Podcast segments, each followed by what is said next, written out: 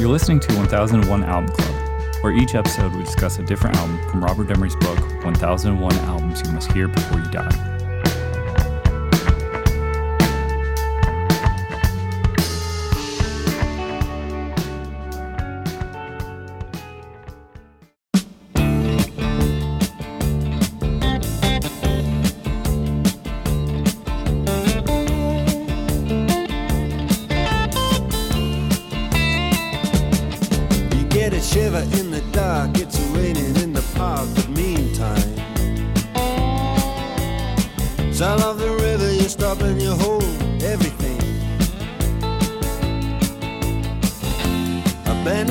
Dixie, double fall time.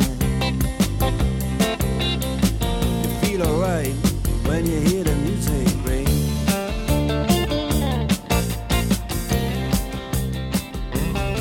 Well, now you step inside, but you don't see. All right, for this episode, we'll be talking about Dire Straits. Dire Straits. On the line, I have Rob, Money for nothing. Ben, Check out Guitar George. and Kyle. Creole. Dire Straits is the debut studio album by the British rock band Dire Straits, released on the 7th of October 1978 by Vertigo Records. It was produced by Muff Winwood, and the genre is rock and roll. And I'm going to read from All Music Review Stephen Thomas Erlewine. Dire Straits' minimalist interpretation of pub rock had already crystallized by the time they released their eponymous debut. Driven by Mark Knopfler's spare, tasteful guitar lines and his husky warbling, the album is a set of bluesy rockers. And while the bar band mentality of pub rock is at the core of the Dire Straits, even the group's breakthrough single, Sultans of Swing, offered a lament for a neglected pub rock band. Their music is already beyond the simple boogies and shuffles of their forefathers, occasionally dipping into jazz and country. Knopfler also shows an inclination towards Dylan esque imagery, which enhances the smoky, low key atmosphere of the album. While a few of the songs fall flat, the album is remarkably accomplished for a debut, and Dire Straits had difficulty surpassing it throughout their career. All right, what do we think of Dire Straits? Dire Straits? It's a decent debut. That's that's that's my hot take. Decent debut. Some hesitation, I, I feel, from this uh, Dire Straits album. It, it's not without faults. Uh, there's definitely there's parts of it I really like, but parts of this album that are highlights to me are not necessarily the majority of the album. But the parts of it that are highlights, I really like. I I I, I like what Knopfler's doing. I like this band's interpretation and uh and like reimagination of pub rock. Uh I hadn't really kind of thought about that until you were reading your write up. And I like the direction this band's going. I just I guess it it's not a perfect record, but I think it's a decent debut. Yeah. Yeah, I felt the same way. It it started off and I thought, "Oh boy, here we go. It's going to be a bluesy uh, as we've described before, dad rock band that I'm just not going to be. I'm familiar with Sultans of Swing and some of the other tracks down uh, to the Waterline, but I, I thought once we hit track two, Water of Love, I was like, "Ah, I don't know if this is really going to connect with uh, with this sort of like slide guitar and you know it, it wasn't bad I, I found myself thinking this is actually pretty uh pretty nice to listen to there's a lot of things about it that i think i will uh, uh i think I, I like a lot more bands that were probably inspired by the dire straits at this period this pub rock uh attitude obviously i'm a i think everybody on here is probably more of a thin lizzy pub rock uh Oh yeah. a, a, a group, but for seeing a band like this or having this album, I thought, you know, it's okay. It's it, it doesn't it's not as bland as some of those other uh, Blues Breakers albums that we've kind of complained about before. One thing I did want to mention, I did say to you guys, I was listening to the album with a like a tube headphone amp that sort of like warms everything up uh, which I did the same for when we were talking about Steely Dan. And I totally understand why a lot of the older crowd is so obsessed with uh, listening to a lot of these records on on like tube amps uh, with older speakers because it has this it produces this warmness on some of these records that are it's a very clean sound but it sounds very warm. Uh, How those clean Stratocasters sound. yeah it sounded amazing. I, it made it a lot better than than i could have imagined i guess it just that when you hear a great production um, on some of these albums it uh it's quite it's quite uh quite amazing Did Muff Winwood produce? Like I, I know Muff Winwood from his brother Steve, hmm and also I know that both Muff and Steve were in the Spencer Davis group. But is this the first we've heard Muff's production, or has he done other No. stuff we've we've listened no to? it is not because uh as you might recall i was uh i mispronounced his name on an earlier uh album and called him muff uh woodwind I love it. uh What do you, what, do you remember what he did? he Uh, did what, what he recorded? sparks Oh no shit! he Yeah. did the sparks Oh! album yeah Yeah. Fuck yeah. Uh, but he's done he's done other production stuff, uh, you know, things that you would have uh, recognized from Traffic to Mott the Hoople. Um, yeah, Cool. Well, he knows how to record a Fender Stratocaster. absolutely. I I find this. Uh, I think that's one of the things that this album really has going for it is his playing, um, that sort of picking uh, of the Stratocaster. It's a it's beautiful. I mean, it's, Yeah. it's wonderful playing, and uh, it shines through.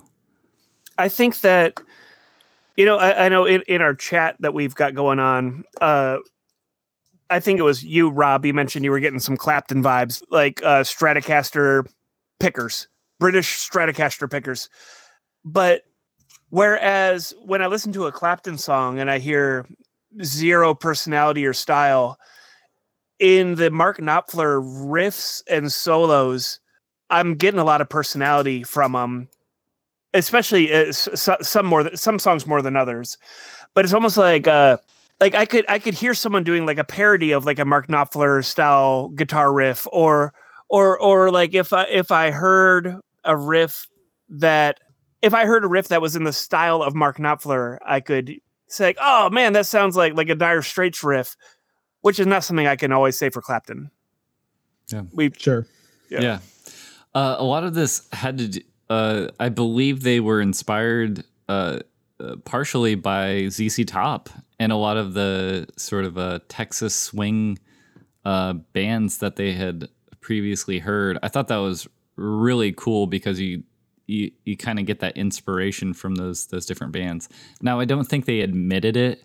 Um, I don't know why, but uh, but people kind of put it together that they were they uh, had heard ZZ Top and were inspired. Well, I'm sure we'll get to Brothers in Arms uh, because it'd be weird if we didn't. But I had heard on on Brothers in Arms specifically on Money for Nothing that Billy Gibbons was like a guitar consultant Yeah, to to get like next time you listen to Money for Nothing, think of ZZ Top. It's it's a ZZ Top riff. Oh, yeah, no, absolutely. Absolutely. Yeah. No, no, no, no. I, that, I'm okay. Fine. Yeah, my, my preferred uh my preferred Dire Straits is uh is that record. Um, I like I like more pop oriented Dire Straits than uh than what they ha- are giving me here. And what, we're, What- they're giving me here isn't bad. And and you're absolutely right. Knopfler actually has a uh he has a very distinct style and it the Clapton vibes may have been me just projecting on like listen number one. so No, well, like right now we're listening to Uh, Me I- Up," which I think was covered by Clapton, and then uh, an- another song on here, like "Southbound Again." I got heavy Clapton vibes from that one, and then I, I pulled up "Lay Down Sally," and it's like the same song. Which also, like, I think "Lay Down Sally" even also came out either '78 or '77. So definitely Clapton vibes going on. When I first started this record, like I had never heard this record. I heard Brother in Arms. You know, I grew up with it. My parents had it. Um, But yeah, Clapton. When I very first put this album on, it sounds like a Lethal Weapon soundtrack. Like, like you know. Um, and then like uh, the second song, "Water of Love," like it's fine, but the I hated the title. Like I it just hated reminds me of like uh, "Can I Borrow a Feeling" by Kirk Van Houten. yeah. Sultan Swing is like a masterpiece. Oh, I, I love that I mean, song. that's- Anytime that song comes on, like on rock radio when you're driving somewhere, I just get so pumped because you know the next five and a half minutes is just going to be awesome. You got this drum, super clean, beautiful guitar. Um, I like, yeah, I like this record. After the first couple tracks, I think it gets really good. Um, in the and okay, the song in the gallery solo and it from 303 to 308 is insane. Oh yeah, I don't. Yeah. I, I don't know if you guys can punch that, but it's he does the thing that's just wild. Um, and it really stuck out to me, obviously. So yeah, I like this record a lot. Six million copies. Oh yeah. So many copies. I mean, this thing t- blew up. it took five months for Sultans of Swing to become a hit in the U.S. after its release. That surprises me. Right? Like it's like that song. I don't remember the first time I listened to that song, but probably because the first time I listened to that song, it just sounded like a classic song I'd known my whole life. You know? One blade breaking my heart. One blade tear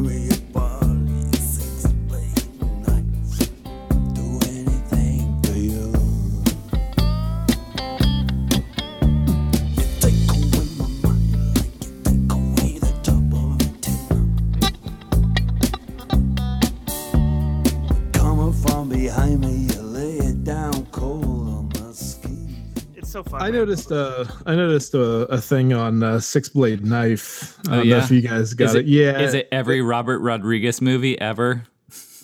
It's in Um, Desperado. Yeah. No, I, I was uh I was gonna say it's one more blade than the magical five pointed glaive, which is the only weapon Prince Colwyn can use to defeat the beast from the planet Krull. It's true. I kept on thinking, Kyle, your eyeballs rolled almost in a full circle in your head. Like I was like, I hope this doesn't end with the word "crawl"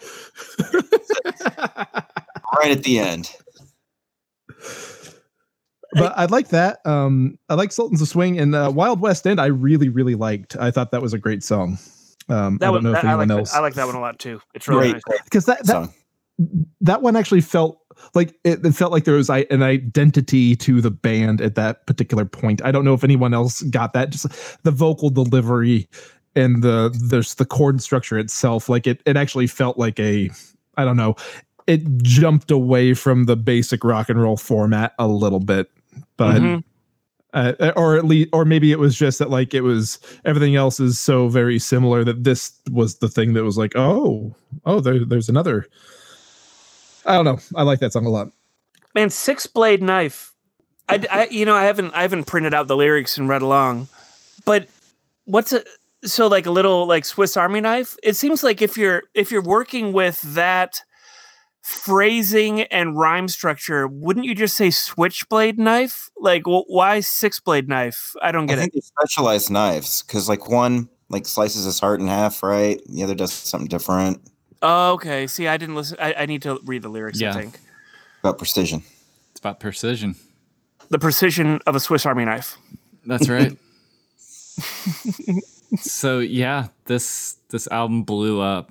I mean, they th- from the from the start, Sultans of Swing, uh, in this, they're one of the world's best selling musical artists of all time. Album s- sales of over a hundred million. You say one of the one of the best world selling at all of all time? Yeah. Like Uh, top ten, top twenty? Like what are you talking about? Um, well, I can tell you that they're definitely on the UK top 10 Really? of, of uh, how many weeks they've spent on on the UK top 10. So, Really? according to Guinness Book, uh, Dire Straits have spent over 1,100 weeks on the UK albums charts. They're number five on that that uh that chart. Do you want to take a guess at who might also be on that chart? Elton John. Correct. Elton John is number nine. The Beatles. Uh, the Beatles are number two. The Eagles. Nope. Eagles did not make it. Now this is UK top ten. Wire. No, Ga- Gary Glitter. no. There's some others that are pretty pretty obvious. If you Stones. Uh, no, actually, the Stones aren't on here. That's a The surprise. Stone Roses. No, take a couple ABBA. more. No, good guess though. All right, I'm done playing. Just tell me. Squeeze. Nope. Ten is Michael Jackson. Eight, Ah, eight is David Bowie. Seven Madonna. Six Simon and Garfunkel. Dire Straits is five. Four is U two. Hmm. Three is Presley, Elvis Presley, and number one is Queen No Oh, shit. good on them. Yeah, Yeah. good job, Queen. with one thousand and three hundred twenty-two weeks on the UK top ten. Man, good job, Queen, and also good job, British record buyers. Yeah, I was I was blown away though with all those other people: Madonna, David Bowie, Queen, the Beatles, Dire Straits, number five. That just is That's wild. unbelievable to me. I just didn't think that you know. Also, you know, weeks weeks on the album charts is the is what you were reading. Yeah, So to to get really to to be able to maximize yourself on that on, on that list, have having a full career of very high selling albums like say Madonna or U2 or Mhm. Elton John. And this might be just be the American in me. So Dire Straits, we've got Dire Straits, we've got Brothers in Arms. Uh, are are there other ones like those are that, that at least covers all the hits I know. that's pretty much it for me that I know. So Yeah. either so this album and I guess Brothers in Arms was just on there for years. It was probably Walk of Life. It was probably just everyone's always listening to Walk of Life. That's what they do in the UK. it's just constantly on. I'd like to be I mean- listening to Walk of Life right now. To be Uh, I, honest. I, do, I do not like that song. We're, love we're Have you talk seen about that that, uh, that internet project where Yeah, uh, not- someone just Not a fan of that either. oh it's it's perfect end credits music. It's like it was like it was made in a lab to be the end credits for your movie. I really like the Shining one. That was my, Uh, I did think it was interesting that they didn't initially, uh, they didn't have like a label or anything. They just went to uh, a friend, DJ Charlie Gillett, and just said, "Hey, what do you think of these demos?" And he liked him so much they played him on his radio show, and then people started requesting Sultans of Swing, and before you know it, you know, uh, they're calling them up asking for a record contract. At that time, too, they uh, had them uh, playing with uh, the Talking Heads. I mean, I'd, I'd go to that show. yeah. Yeah. Wow. I just thought it was uh, interesting. In 1978, you know, uh, Dire Straits tour uh, toured opening act for the Talking Heads. crazy. That's awesome. I want a bootleg. And we're listening to Sultans of Swing right now, and it's just such a good song. Yeah, I, I, I love I love the song musically. You know, just that riff and that that specific chord progression. It just got a, a hook right on my brain. uh, can I say something that might possibly ruin this song for you? I don't know. Uh-oh. Uh, The Sultans of Swing actually sucked. This sounds kind of like a Grateful Dead song. uh, Isn't it? It's jazzier than the Dead, though, right? It's true, but just think of Touch of Grey. I think that this song's better than Touch of Grey, but I like Touch of Grey. Secret came out after this. Yeah, that was yeah, like 83. Absolutely. I love Touch of Grey. I think I would actually listen to Touch of Grey over this song. Oh man. Right, I- Touch of Grey is a great song, but No, I like better the than song Sultans better. of Swing. Yeah, Sultans of Swing. It, it, did you? I, I I I know Rob. Did you guys get a chance to listen to the isolated guitar track of of Mark Knopfler's Strat for Sultans? It's it's like so much more of the song than you realize it is because he's playing rhythm and lead. It's like seventy percent of what of what you know of Sultans of Swing it's just his guitar track. Like you listen to it and it just sounds like the full song. It's it's crazy. And every one of those riffs, you know, he's playing rhythm and then he'll always like leave to do like a little lick. He doesn't repeat a lick. Like each lick is unique. Yeah. He's really crazy. I mean, I feel like he's the band, right? There's Oh yeah. Don't tell his brother Dave or whatever. Yeah.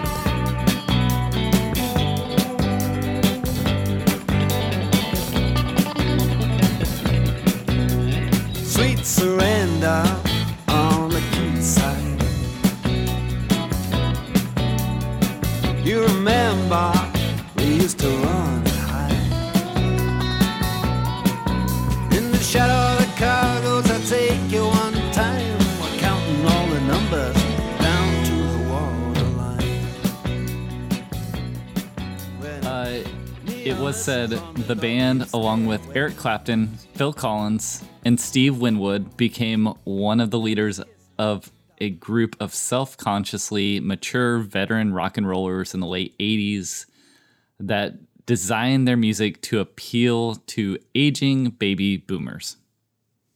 Yeah. Well, they did it. Good job. They did it. Lord knows the me generation needed more things. They need more things. Also, I thought it was really interesting that he uh, wrote uh, Private Dancer. I I didn't had know no that. idea.